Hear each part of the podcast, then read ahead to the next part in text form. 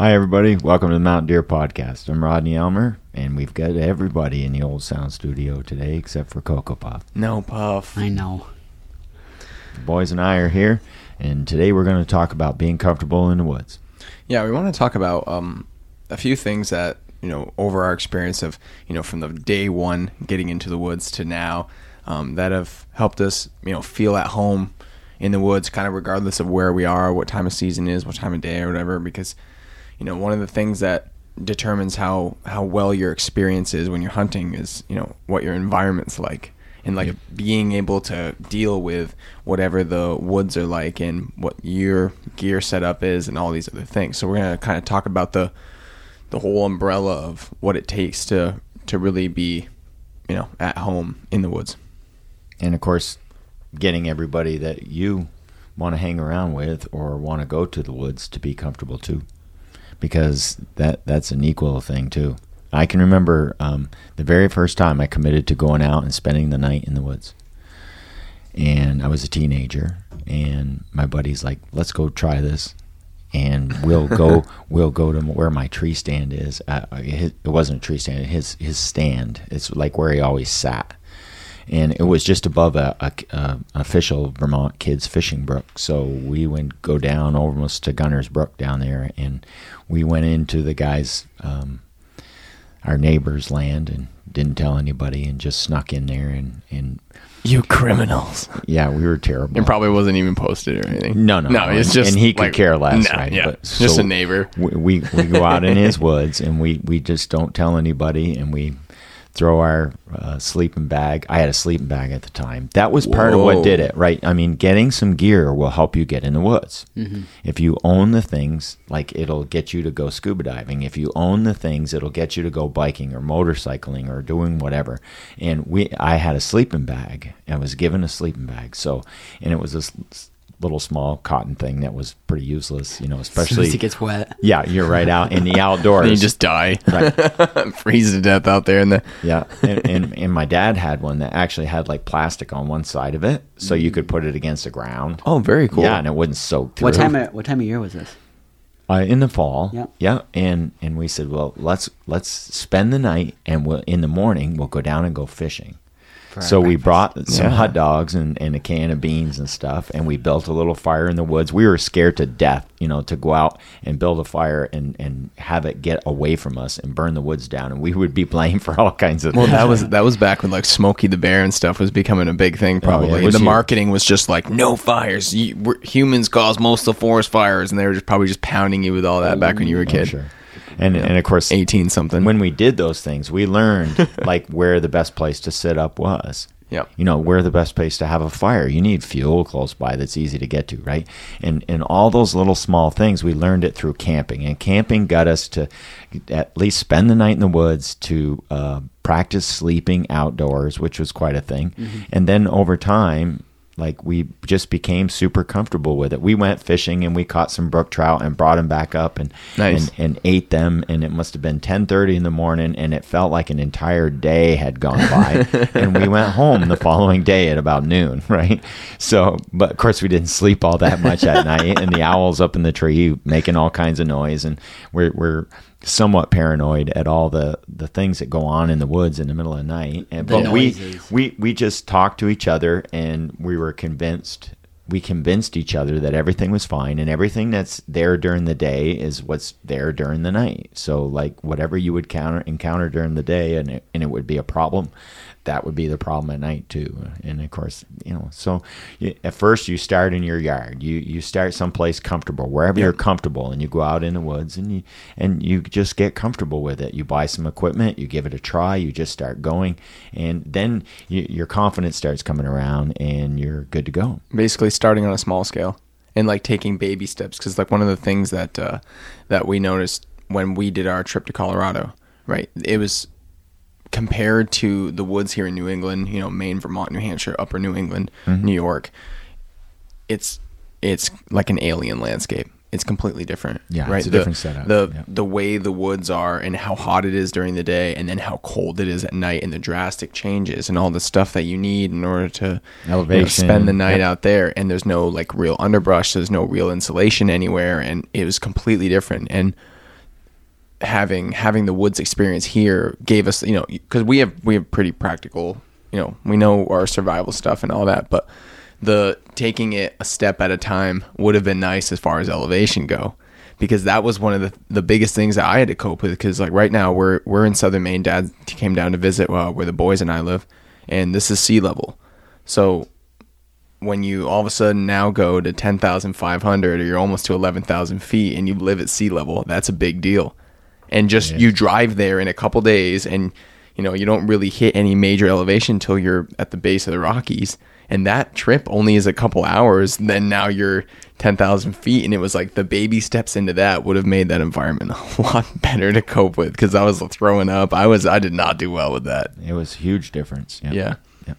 Now the the tools and the the things you needed, um, we did purchase ahead of time. You know, we Yes. listened to a few people Yep. and said, "Well, this is the tent you want. These are the sleeping bags you want. This is kind of the gear you want," and and kind of got used to it and and tried it.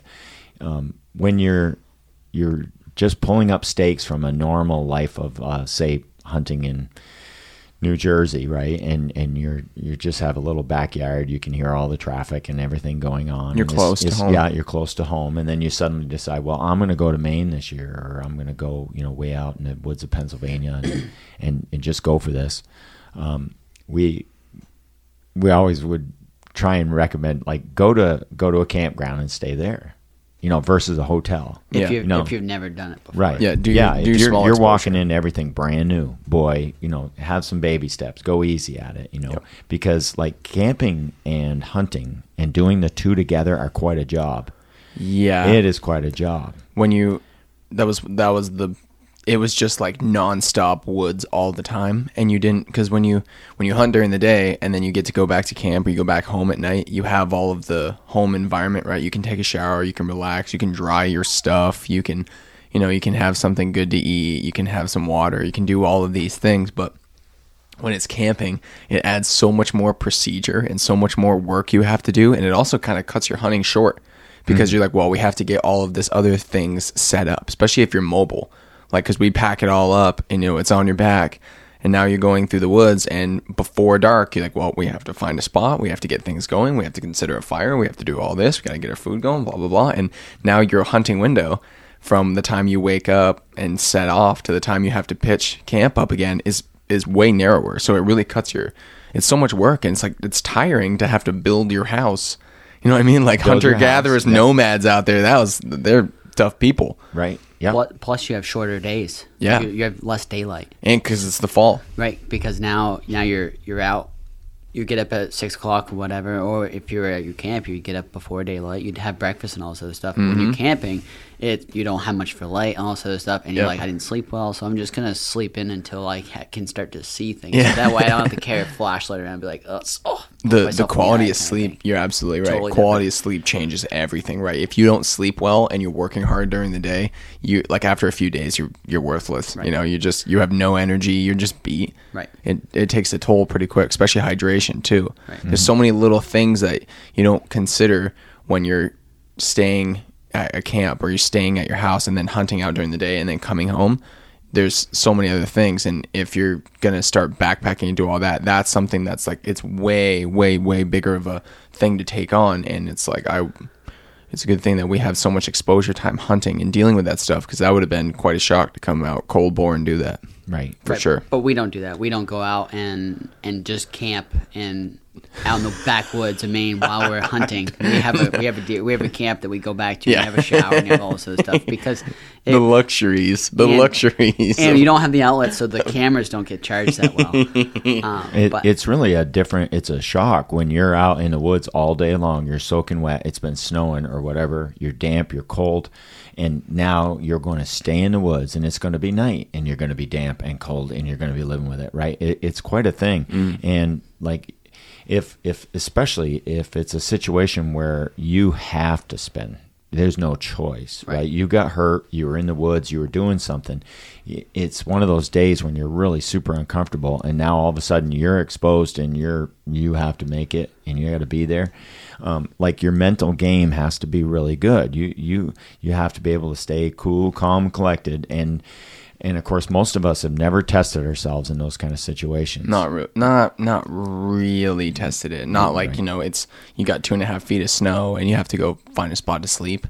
Yeah, build Like, a fire. Yeah, haven't done right? haven't done a whole lot of that because you haven't needed to. Yeah, it's And- rained for four days, and you got to build a fire in the that's woods, one of and the everything's things. wet. That's one of the I mean, things it when you takes started when you started out this, you were talking about you and Tim, right? Yeah. And you guys were, you know, practicing when the conditions were good. But the biggest part of it is all of the knowledge and all of like arming yourself with knowing how to, and then practicing it before you need to. You know, like it's it's good to do little tiny bite-sized pieces and slowly get acclimated to different kinds of woods and and de- and being out there and you know getting used to feeling you know how you feel in the woods and getting used to all that but the thing that's going to bring you there is being comfortable because you know everything that you could run into Yeah. you know No, and even if you, and there's so many aspects to it. There's the aspect of your clothing and how to dry it and take care of it. There's the aspect of uh, building a fire under any circumstances and having one that's good enough and takes care of you that well, right? I mean, when it's snowing or it's been raining for a week and you got to build a fire with nothing but wet sticks everywhere as far as you can see, it's quite a job. You know, I think that's why like a lot of this bushcraft type stuff uh, Is getting that, big. that are people watching. It's really a big thing because is. Good stuff. it- it's woodsmanship skills that you need to learn, but you have to do it incrementally. Because you know, building a fire when it's raining or building a fire when it's super dry, and you don't want it to get away from you or in, in control with one hand yeah, with one hand because you fell down and got hurt, right? I mean, there's a lot here. And if you test yourself and work through each of the skills and work on the ones you like the most, the ones that you're attracted to, right? If you like fire building and you want to get good at it, practice fire building and do it in several different ways and under a lot of different circumstances and figure out what works the best and, and how to work it and get it to work. Over time, it'll be fishing, it'll be uh, being able to cut trees, um, be able to cut branches to manipulate cord and rope so that it'll do what you want to do. A lot of these outdoor kind of wilderness type shows, you know, alone in Alaska, those kind of shows really show people's um insides of how they deal with things. You know, their mm. problem solving abilities under pressure when you haven't eaten in two Confidence. days. Yeah. It, it shows your confidence. It shows how you can do it. And it shows your willingness to be open to possibility and like not rule things out. Because as soon as that comes into play, things change like crazy. Because the reason why we're going over this is so that way you have the confidence to go out there and track. Because we would be out in the woods and you're go to a populated area where people want to go and start tracking where it's easy to get to.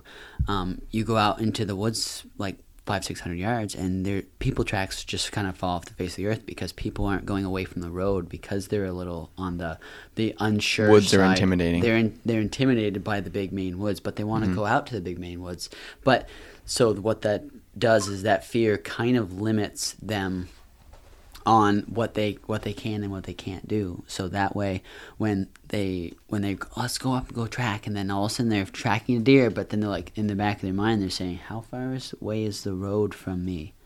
And then they uh, stump- Yeah. end up end up questioning that, and then they're like, "Ah, this deer isn't worth getting lost because they're unsure of themselves and how they would be able to Yep. build a fire or whatever." I- i think or that, even get the animal out of the woods. i think that if you navigate. like okay so what is the progression of from newbie to being 100% comfortable and like mastering the environment and yourself you know and what that what the steps would look like. The first thing is is education always.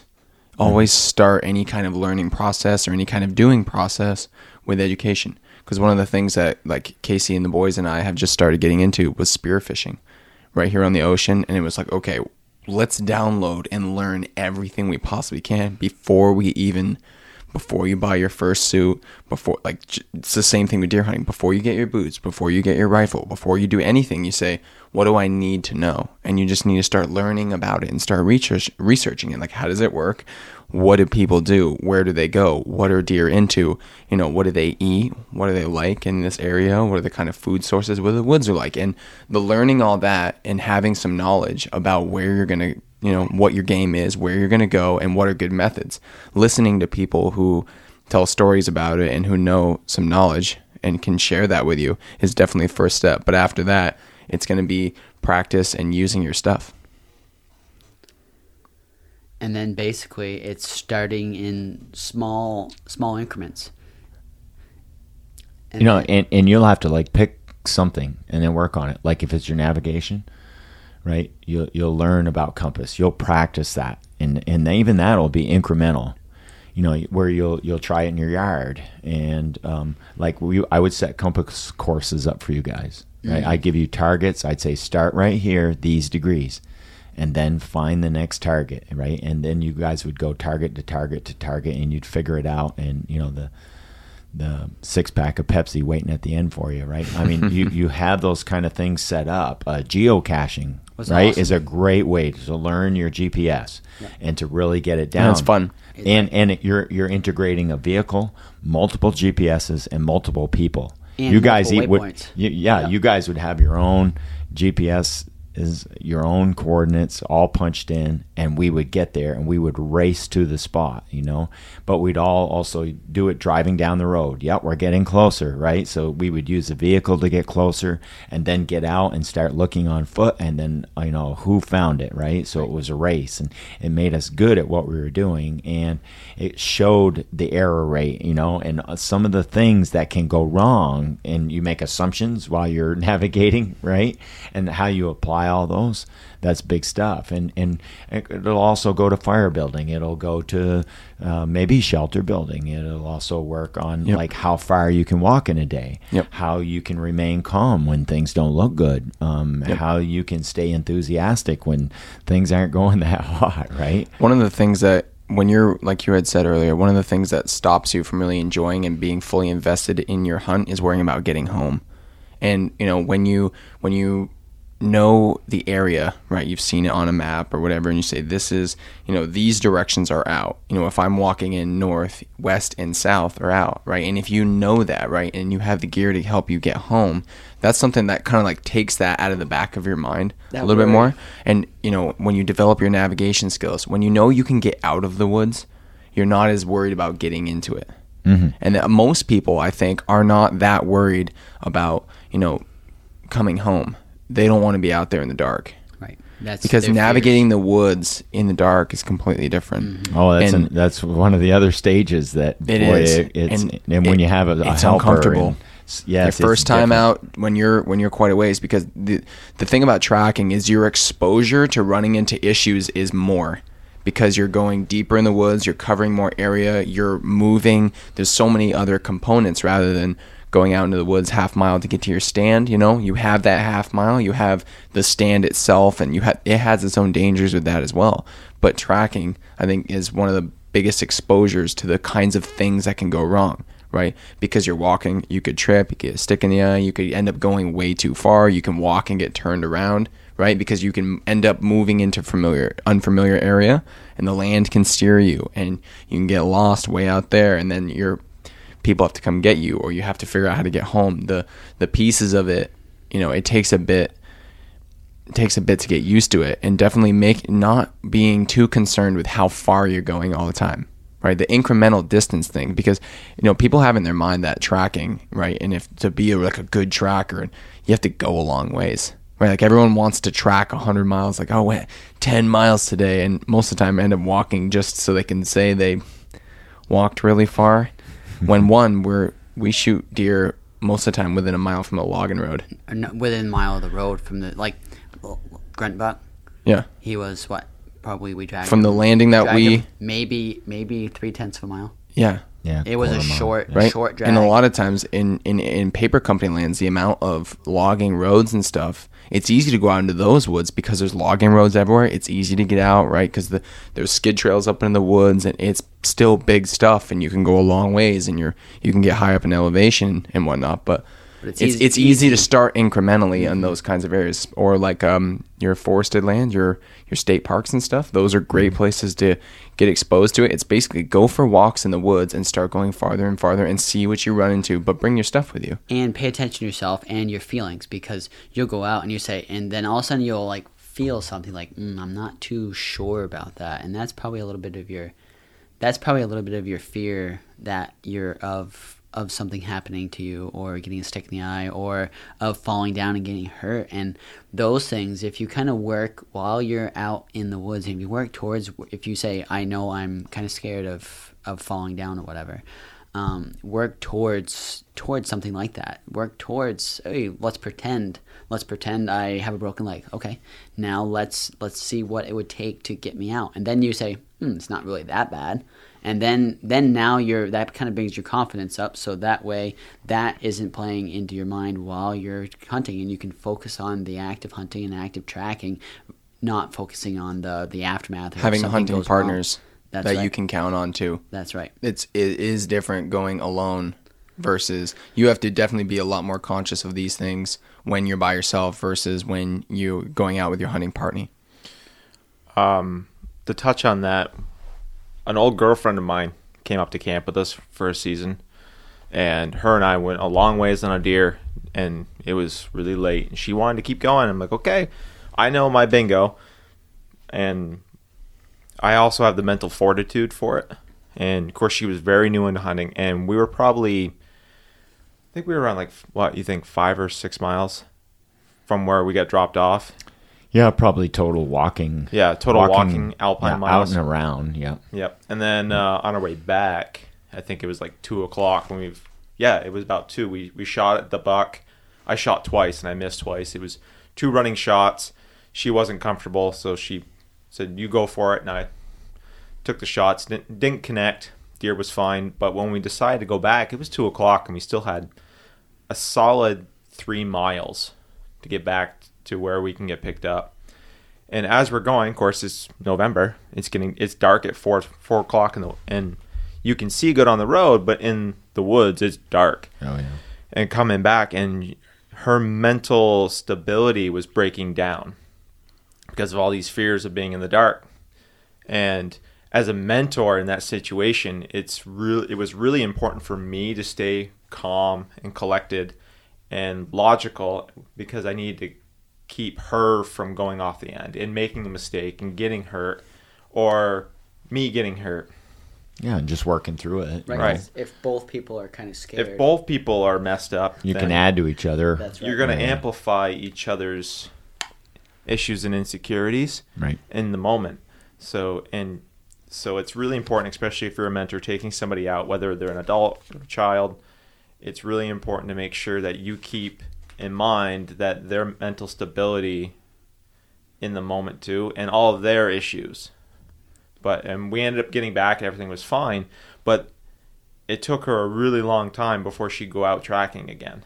Uh, right at least a, a farther distance like that Right, and we Right. went a long ways. And for me, that's my average day. I mean, I don't Right, always come right. back at night, but more often than not, That's I'm one- a long ways away. that's one of the responsibilities of being a mentor is is taking making sure that you don't just like overly expose your mentee. Take your take your person you're taking out and just say hey let's give them the whole load. Let's go as far as we want to go. And then they're like uh, that would end up causing them to shy away for like what what she did. Having her because if, if it took her a while to get back into the swing of things because we kind, kind of scared her and she was like oh my god i don't want to do that again. I don't want to experience that anymore. Yep. so giving light baby steps, especially if you're if you're a dad and you're taking your son, your daughter, or or one of your one of your relatives out, if being slowly exposing them is really key. Is which what you did with us, Dad. Um, he took us out and said, "Hey, let's let's play a game." And of course, the three brothers and I, the three brothers, basically, we ended up uh, kind of competing against each other. A lot of times, we say, mm-hmm. "Who could do the this?" sibling rivalry. Exactly, which which made it so that way. Of course, we had we had a team to do it with, so it was which was great because we we knew we couldn't fail, but we it was it was fun to to say okay who could build a fire the fastest, and then we'd like have a fire but have a string over it, and who could who could burn their string to drop a can or whatever first, and that's what we ended up doing those kind of games. But then when you're in the woods. Now Those turns, skills come back. those games are so important because it's like it made it so we're quick. We know exactly what to do because we had to build a fire quick, fast, and make it hot so that way it would burn that. But when you'll have a fire that you need to dry yourself out with. You need one that's quick, fast, gets you some heat, so that way you can you can dry out. And all of those components are so important when it comes into a survival situation. So that those those are some of the stuff that we ended up doing. Um, but yeah, Another good thing too, Dad really prepped with us is he kind of prepared us for being by ourselves in the woods. You know, you have to be okay with being alone in the woods because even if you go out and you're double teaming and you end up one person is going to stay on the track, the other person is going to split off and take another deer. And if you all of a sudden now you're by yourself, you have to be able to be in that situation so dad would take us out when we were kids and we'd go out on a trail and we'd walk and then he would just stand there and of course we're kids, we're just exploring. And then we walk away and we of course you take a step to the right or left in the woods and the whole perspective shifts. Mm-hmm. So all of a sudden now we can't see dad. And we kind of just sit there and we're looking around like, okay, where's dad? I'm by myself now. You look, look, look, look, and then right as and of course dad can see us. Where mm-hmm. it's not like we're gonna get hurt or anything because he is four feet taller than us at the time and we he takes us out when we're like six seven years old. And he just takes a step to one side or the other. That way we can see him and he just waits. And then right when we're starting to get a little panicky he just he would whistle or make this quiet little sound. And to catch our attention we look and oh thank goodness there he is. Okay. Mm-hmm. Well, okay good and but that that kind of prepped us for situations to where you don't get stuck in your head and prepare you for the possibility of being alone in the woods and that it's okay. Not, you know. It keeps you flexible, right. you know, and and like the only way to really learn how to adventure is to adventure. Right, but right. small and, steps. Right, and do small ones. And as you do little, small, little adventures, after a while, you find out what you're good for. Right. You know, and you're building the the confidence in in your abilities over time to stay calm, to do what you need to do, like it, build a fire or navigate to a friend who has a deer down right? And he gives you the coordinates, and you listen to the coordinates, and you punch it into your GPS, and he reads it to you, and you read it to him, and you're sure everything's good, and you push go to, and it says, yeah, it's he's over here three eighths of a mile, and now you start following the GPS right to him, and you walk right up to the guy, and you feel so good, right? right. Or it's the end of the day, and it's dark, and you're up on top of the mountain and you've got to leave the deer for the night. Look, we've dragged far enough. We I'm not dragging anymore. We'll come back and drag in the daylight, right? right. This area we're going through is thick and nasty and I don't want to do it in the dark. Let's just get out of the woods, right? So we stand there and we take the compass and we take the GPS and he's Taylor's got his and he goes boom boom boom boom. We confirm this is the way we need to go. It's right there. And we point down through the woods with a flashlight and this is where we're going right? And we leapfrog one person the other person the other person and we keep taking shots and we go around a few objects but we work our way out. And when you pop out 100 yards or 50 yards from the vehicle and you say here's the road and here's the rig and you come right out in the pitch dark together. It's really satisfying and, and you hit it that sati- you know it's so good and, and it helps your confidence so much that after a while you'll be able to say yep this is what we need to do. And of course you are going to make mistakes. You are going to have things go wrong but those are great teachers too. Right. You know provided you survive them right, right. so don't it, set yourself up for right for set yourself up for little mistakes, not big mistakes. Right, and then just work through them, you know, and and it, those will be the things you'll never forget again, you know, and it'll help you. The having a mentor, I think, is one of the biggest things. Um, and it doesn't necessarily need to be anybody who's super, super, super experienced more than you. And you know, this kind of thing doesn't have to happen when you're young. You know, if you're just getting into it and you're like 30 or 40 or 50, you just go out with somebody who kind of already knows what they're doing, yep. and they teach you the ropes, and it'll you know get you the exposure and get you the you know hands-on kind of you know teaching that really brings you brings your confidence up. Because the same thing is that if you were driving a car and you never had anybody in the car to instruct you while you were going along it would be way more stressful. Yeah. You, you would you know the your learning process and you would you would push back from that experience so much more. But having somebody to help coach you through it is awesome. Even if they're a peer right? You both learning go out together. Well, I was going to say, like, if you don't have an expert, Just at least have a friend, somebody. and you'll have someone else to learn with. Yeah. and you can troubleshoot off each other. Somebody you get along good with, right? And you can troubleshoot off each other and learn and go. And now you can kind of you, you can share your experiences. You're you're feeling good about it, and now you can't wait to like go with that other person, learn some more. You know, and what one learns, it, it'll teach the other, and you back and forth. even if even if you're a super strong person when you're weight training and you could lift 300 pounds. If you've never done the movement before you start light Yep. right? And this is the same kind of thing. When you're learning a new skill or you're learning a new ability or trying something new you start small and you slowly stack things up. And as you as you get good using your gps and your compass now you add another component. You add the component of distance and then you add the component of time in the woods and you add all these other little things and now you're now you can go out there with your rifle you can go out there with all these other things. You can go all day long. You can be super tired. It can be night but you know how to use all these things because you have a collective experience of all these small pieces. Mm-hmm. And when you start clicking all those little puzzle pieces in together to the woods experience now you're like well i'm not worried about coming out because i've done it a thousand times. I'm not worried about being out at night because i've camped before right? You and just- I've, I've done all these things. I'm not worried about you know this piece of it. I'm not worried about what happens if i get a deer? Because you know i've been with somebody i've been coached through it i've seen it or i've already got one right? And all these are like there are so many little facets but if you can bust those up you know the how to deal with it being night how to deal with the temperature and the weather mm-hmm. how to deal with when you're tired and how to use all your gear. Yeah, how to break- get break it down and into how to get how to get out of the woods. And if you put all those things together now it's like it's going to be super easy and it's going to you have a chance to now just go and experience the woods. And as you stack up time in the woods using all of these things now it's just like pff, is another this is a walk in the park literally. You hmm. can just go out there and now you can move through the woods and you see trees and you're doing this and you're following tracks and you're you know you're just lollygagging and do whatever and you're not you're you don't have a care in the world because you're you're so used to being in the woods. Getting used to it and getting used to using all your gear is what makes you comfortable and confident. That way you can actually experience tracking. And now you in yeah, now you can hunt. thing, right? Because now you can actually experience tracking, but not have to not experience it because you're you're too busy uh, thinking about something else or doing other things because you're too busy looking at where you're walking because you haven't walked in the woods enough for Yes. your for your feet should know exactly where to go, How to step. That's right, because where how to step and where to step. You at first we had to look and say, okay, we have to step here, have to step here, we have to step here. But then after a while, your body just did it, and you didn't have to think about it. Dan, you were talking about multitasking yesterday. And talking about how how having so many different things on your mind affects your ability to do any one thing well.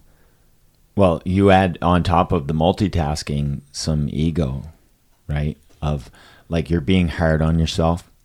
I Yeah. should I should know this. What's the matter with me, right? Mm-hmm. And that now you're hard on yourself, and and you start making even more mistakes because you're upset, right? So st- like staying calm, cool, and collected, and doing multiple things at once, and being able to be in some flow, right? To feel good and harmonious with the woods when they really do, they're on your side. They work with you. If you work with them, right? They work against you. Nature's got some laws. They, yeah, there's some laws you have to pay attention, right? It's cold out, right? If you have to wear a coat, right? Yeah. So like when you you learn your tools, you learn your confidence, and you also learn where you're at, and you accept where you're at, you know, on a personal level, and not take it away from yourself if you don't happen to know something. See, uh, especially like with guys, right? They they want to know it all. They, they want to be perfect from the get go. they want to come That's out right. of the Yep. gate and be perfect at it. And it's like, well, you might or might not be. And sometimes what you think you're really good at, you may not actually be that good at. And, and Mother Nature is going to test that, right? Right. Yep. Your, your situational uh, circumstances that pop up that you weren't expecting. And uh, like you've put some pressure on yourself to be able to do something that can it can give you a bit of a meltdown. And now you've got to get back onto it again. And you have to be able to like step out of at least some of the thinking part of your mind and get back into the automatic part of you that allows you to do tons of things really well that you're really familiar with and of course in order to be familiar with things you have to practice you have to do it. and you have to just do You it got to get out there. yeah so so like if it, it comes to you know your ability to stay cool when things don't look that hot and it's not going the way you thought it would right a, a lot of times nature has a great way of mixing things up. And you, you- the deer will say, Well, how do you like this river? How do you like these ledges? How do you like mm-hmm. this big slippery slope I just ran up? How do you like all these other deer? I'm going to run down, run through all these camps and come out on another road five miles away. You know, how do you like all these Now you're things? not where you said you'd be. That's right. You're not even Yep. close. You you can't follow your plan now. Are you going to keep coming or not? Plan right? is huge. And of course, there's tons of decision making things when you're in the outdoors. You're making decisions, and some of them are very important. Right, they could be key to what happens there at the end of the day. Yep. And of course, as soon as you're unable to make a decision, especially if you're forced to make a decision, right? Decision making capability and then working with it is part of woodsmanship. And it's taking a big part of responsibility it. for it. is a big Absolutely, thing. because the outdoors is bigger than you and me, right? I mean, we have to completely be able to work with that. And if we can stay calm, cool, and collected and use our best survival tool, right? Our brain, and take inventory of the things that we have with us and what works and what we are able to do, and to not focus on what we're unable to do The other and figure out what works. Oh, sorry, didn't mean to cut you off. Yeah. The other thing to do, um, once you you have some confidence, you know, like you know how to use your compass, know how to use your GPS. Challenge yourself a little bit to make sure you really know, like you said, make sure you really know understand what you need to do by problem solving. So you everything works good, but you're on your way back to the rig. End of the day, you didn't get your deer, so you're just heading back. You know which way to go, but now pretend you dropped your compass and it broke now get back without using your compass. And of course, be mindful of the situation. Right, right. If Don't all get this, yourself in it- trouble don't actually get but- yourself in don't actually get yourself in trouble by you know practicing. Right. But do a little problem solving and be like, okay, now I don't have my GPS anymore. How am I going to get back to the rig? Okay, well you got to use the sun. You have to use the stars if you're at night or the moon to help you know with direction and okay i'm walking through the woods and now my flashlight doesn't work mm-hmm. how am i going to make it work mm-hmm. so i can get back Yep. and those little things will help key you in on what you need to work on more Yeah. whether it's oh i really do rely heavily on this one thing in my navigation or my communication and it can it could potentially save your life. I think that's part of what's so uh, like uh, attractive to the bushcraft type stuff is like the the 14 different ways that you can catch a fish if you need to. if you need to, right? Because you could do it this way, you could do it that way, you could set up a trap, you could you, you know, right? You could use a gill net, right? And that's part of like many people are uh, like one or two tool users. They have like two, like they use an adjustable wrench and a screwdriver, and, and their toolbox isn't loaded with different tools. Pumpkin cutter and a rock. yes, fix a game boy because this is street. We like to do it to do it Yeah. streetwise because it's like No- you you don't all you have is wire and duct tape and you have to get this truck home work. kind of thing, make it work. And it's like this is all the tools you got, and that w- that was great with us because of course growing up we didn't have a lot of money, so you didn't have a lot of stuff. You didn't have a lot of resources to buy the specific tools to do the job. You had to So MacGyver we gotta- everything. we got to make one. We got to make a wrench. Got to make that kind of stuff, and that's of course what ended up making it so that we're multifaceted in in whatever we do.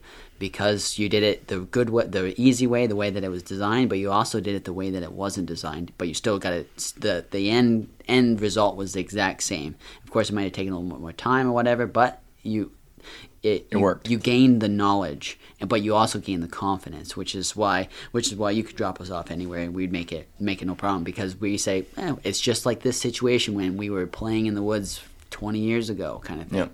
and.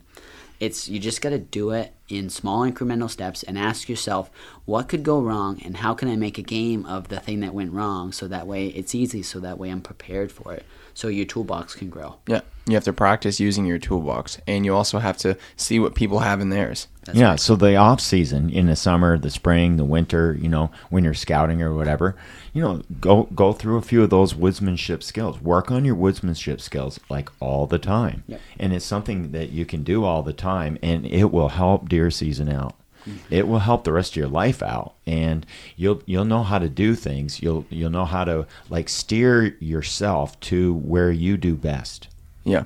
and that's important and like each one of us has some skills that somebody else doesn't have or somebody's not We've as good at or they haven't had the time doing it. right And we that's like picking your hunting party for that is we all kind of fill in gaps that the other people have. So it's like we're a pretty solid team. Sure. in- After in a while, it- it's a tribe. You know, we're we're each we're each contributing what we can do and how we can do it, and and of course we know who's best at, at one thing, maybe you know, out of the group of Yeah. us. But we also like will pick his brain when it comes to those things and say, hey, what's the deal over here? You know, and then then apply it, and we can hear each other's voices in the backs of our mind, right? All all of the teachers of the past, right, should be able to come forward when you hit a bump, and if you can keep the rational side of your mind thinking positive, working for you, and being not only a good employee for you, but a good boss for you, and keeping you on straight. And you say, okay, and you talk yourself through all those those tough moments when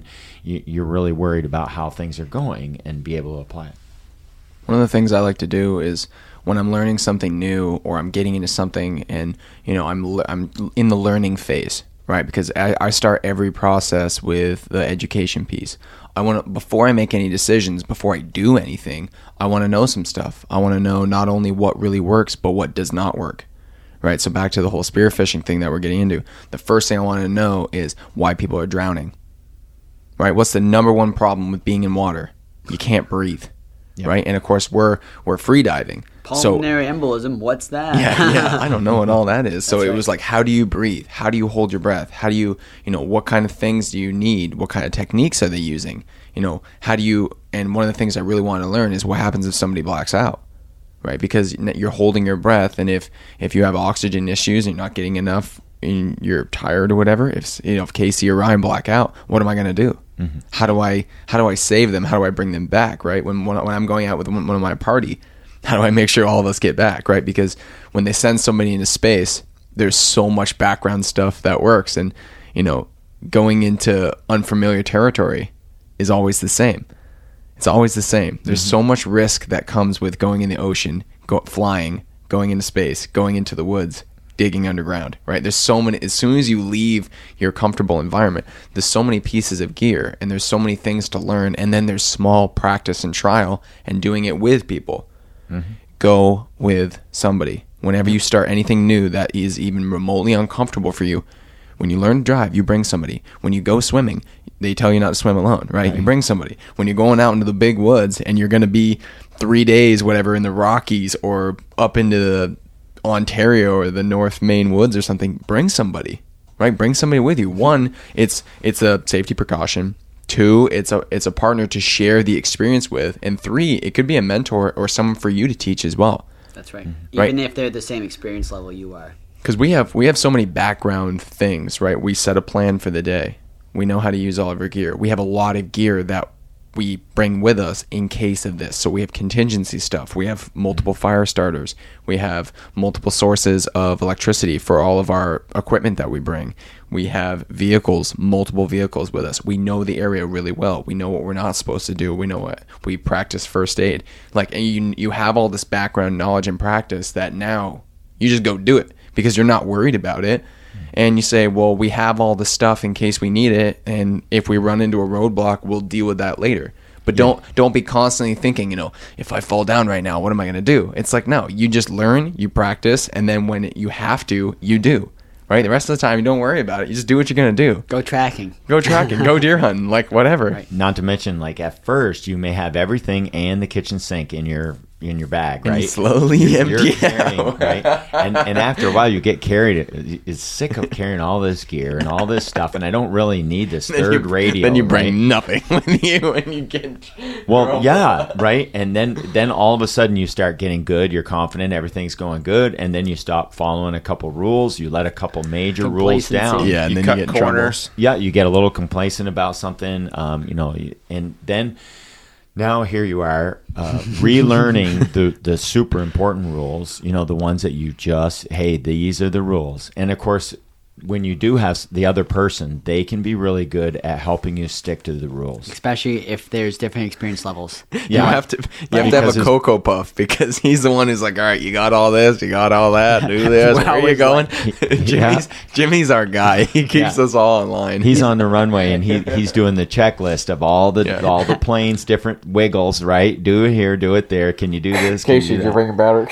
Yeah. Do But- you have you got gas in your tank? You know, before you take off. But that's important because once you take off and you go out in there, you've got to have enough fuel and enough of what you need to get back to where you need to be. right. And and it takes practice doing these things. And when you add on top all of the surprises that your adventure will hand to you, Uh-huh. which we welcome the surprises. We really do. Some of them are like, "Oh man, That sucks. There's a, we, we come over the ridge thinking this is the one, and no, there's one more ridge to go, right? And it's like, oh, Yeah. there's another hill to go, and you climb up over that hill, and then finally you come down to where the rig is. Big right? timber is that way. You're like, I'm almost Yeah. there, I'm almost there. And then it's like, oh, Yeah. there's one more ridge. And you can say, well, I don't want to climb straight up. I'll just go around, and going around is an extra oh. hour and a half walk. Bad sometimes. And yes, you're on the road, but it's another hour and a half of marching on the road before you get back to the rig. Right, because there's a washout. Right. And and then afterwards you're like, man, I could have gone the half mile straight up over and down the other side and a quarter mile up, quarter mile down, and I would have been there. Now I'm an hour and a half on the road walking all the way out around to get in the rig and then go get somebody who's been waiting and they're cold and tired. But right? then you have another thing on top of that. It's at the end of the day.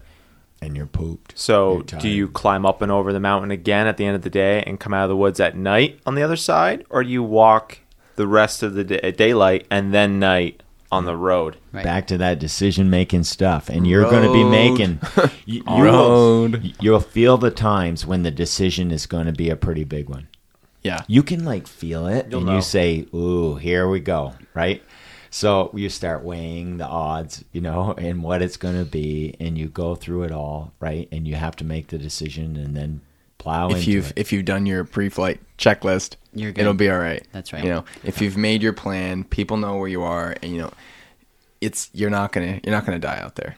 The right? The is- odds are so bad of something really bad happening to you. They're actually really bad, really Yeah. bad odds. I I would roll dice on it, no, No, sure. problem. Yeah. you know, We've we've had a few, you know, in 25 years, we've had like maybe five or six times where we said, "Ooh, this could get real serious." Mm-hmm. You know, it, it starts somewhat serious. Okay, let's find them, and then Yeah. we go into a major search and we look for an hour and a half with vehicles and radios and checking and where the hell is he? And we can't pick him up anywhere, and he's not talking, or we only hear a little bit of garbled. And we can't tell, and we didn't because there's get no it, radios out there that aren't Right. junk right now. right. They're So- just not.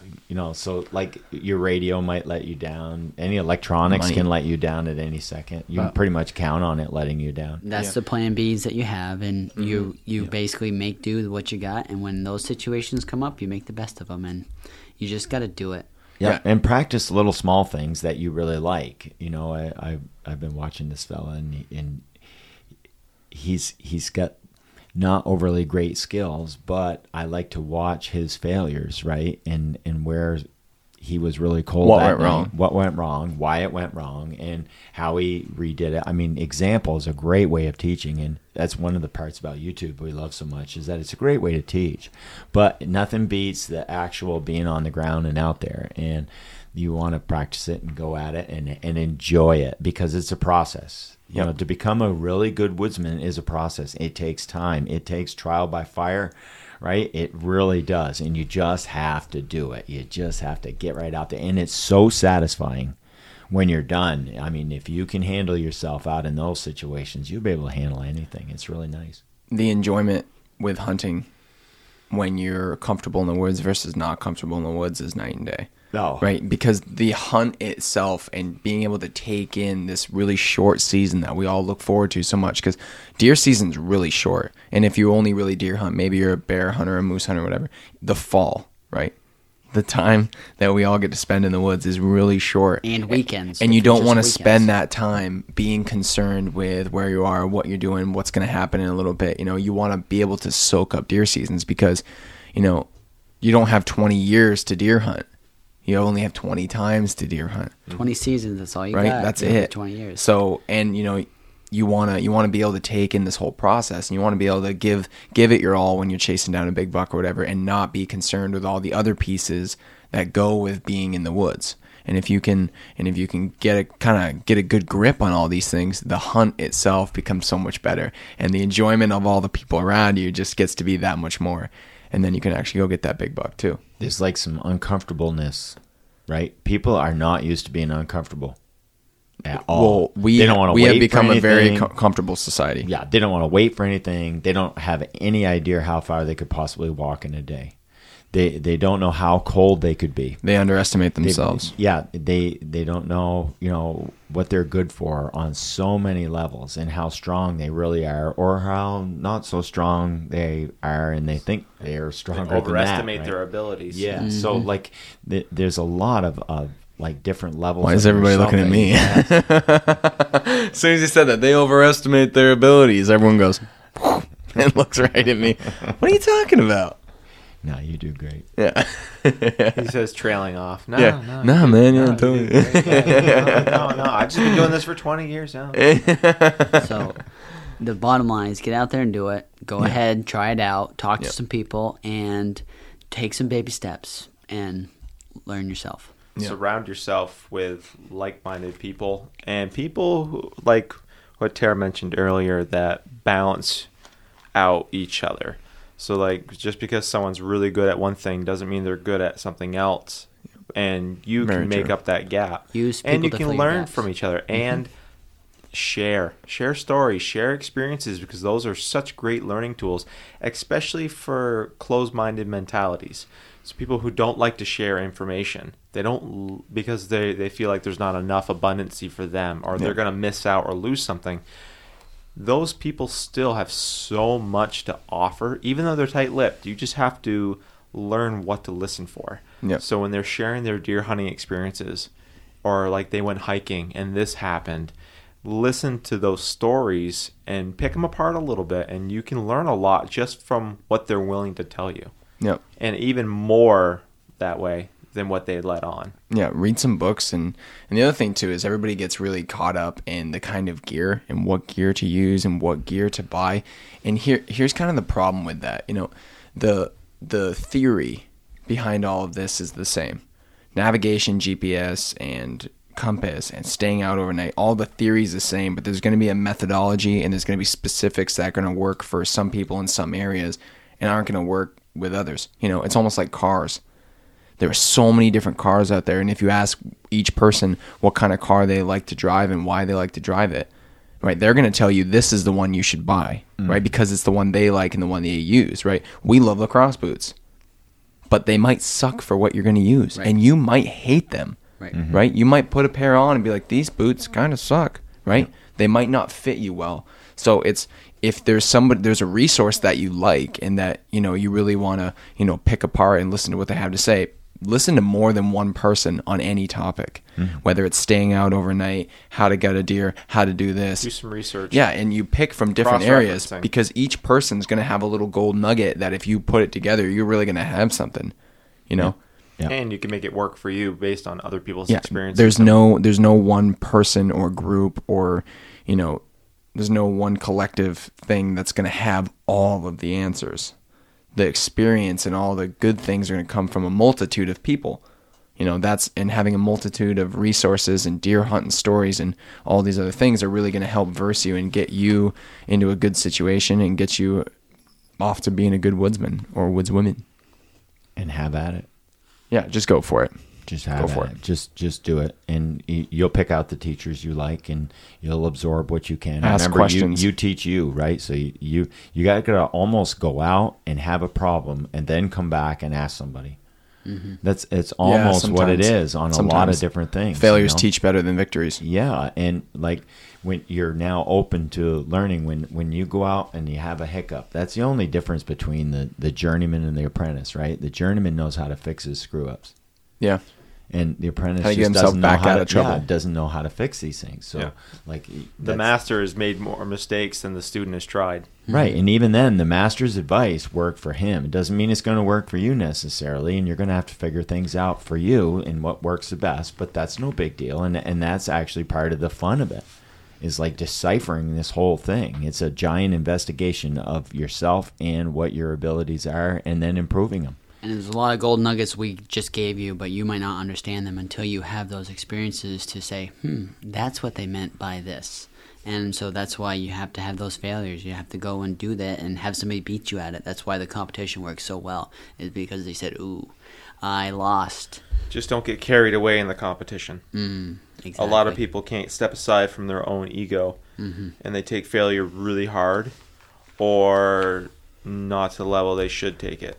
Yeah, and we don't necessarily mean ego in a bad way. It's just like personality. You know, your personality might be set up in a, a spot where it it needs to be more flexible, or it it it can be more open to different ideas and stuff. And like some people even are really hard on themselves, and like the, you have lots of possibilities. You can do lots of different things, and and as soon as you start feeling that way, you now have the ability to be able to do something about it. Yeah, definitely, definitely reach out. You know, if you guys have any like specific questions that maybe we can read and respond to, and that we can, you know, kind of clear up for you, we're definitely more than uh, willing to do that. You, if you have any questions, you can send them over to askmtndeer E at gmail. That's our podcast email just for you guys.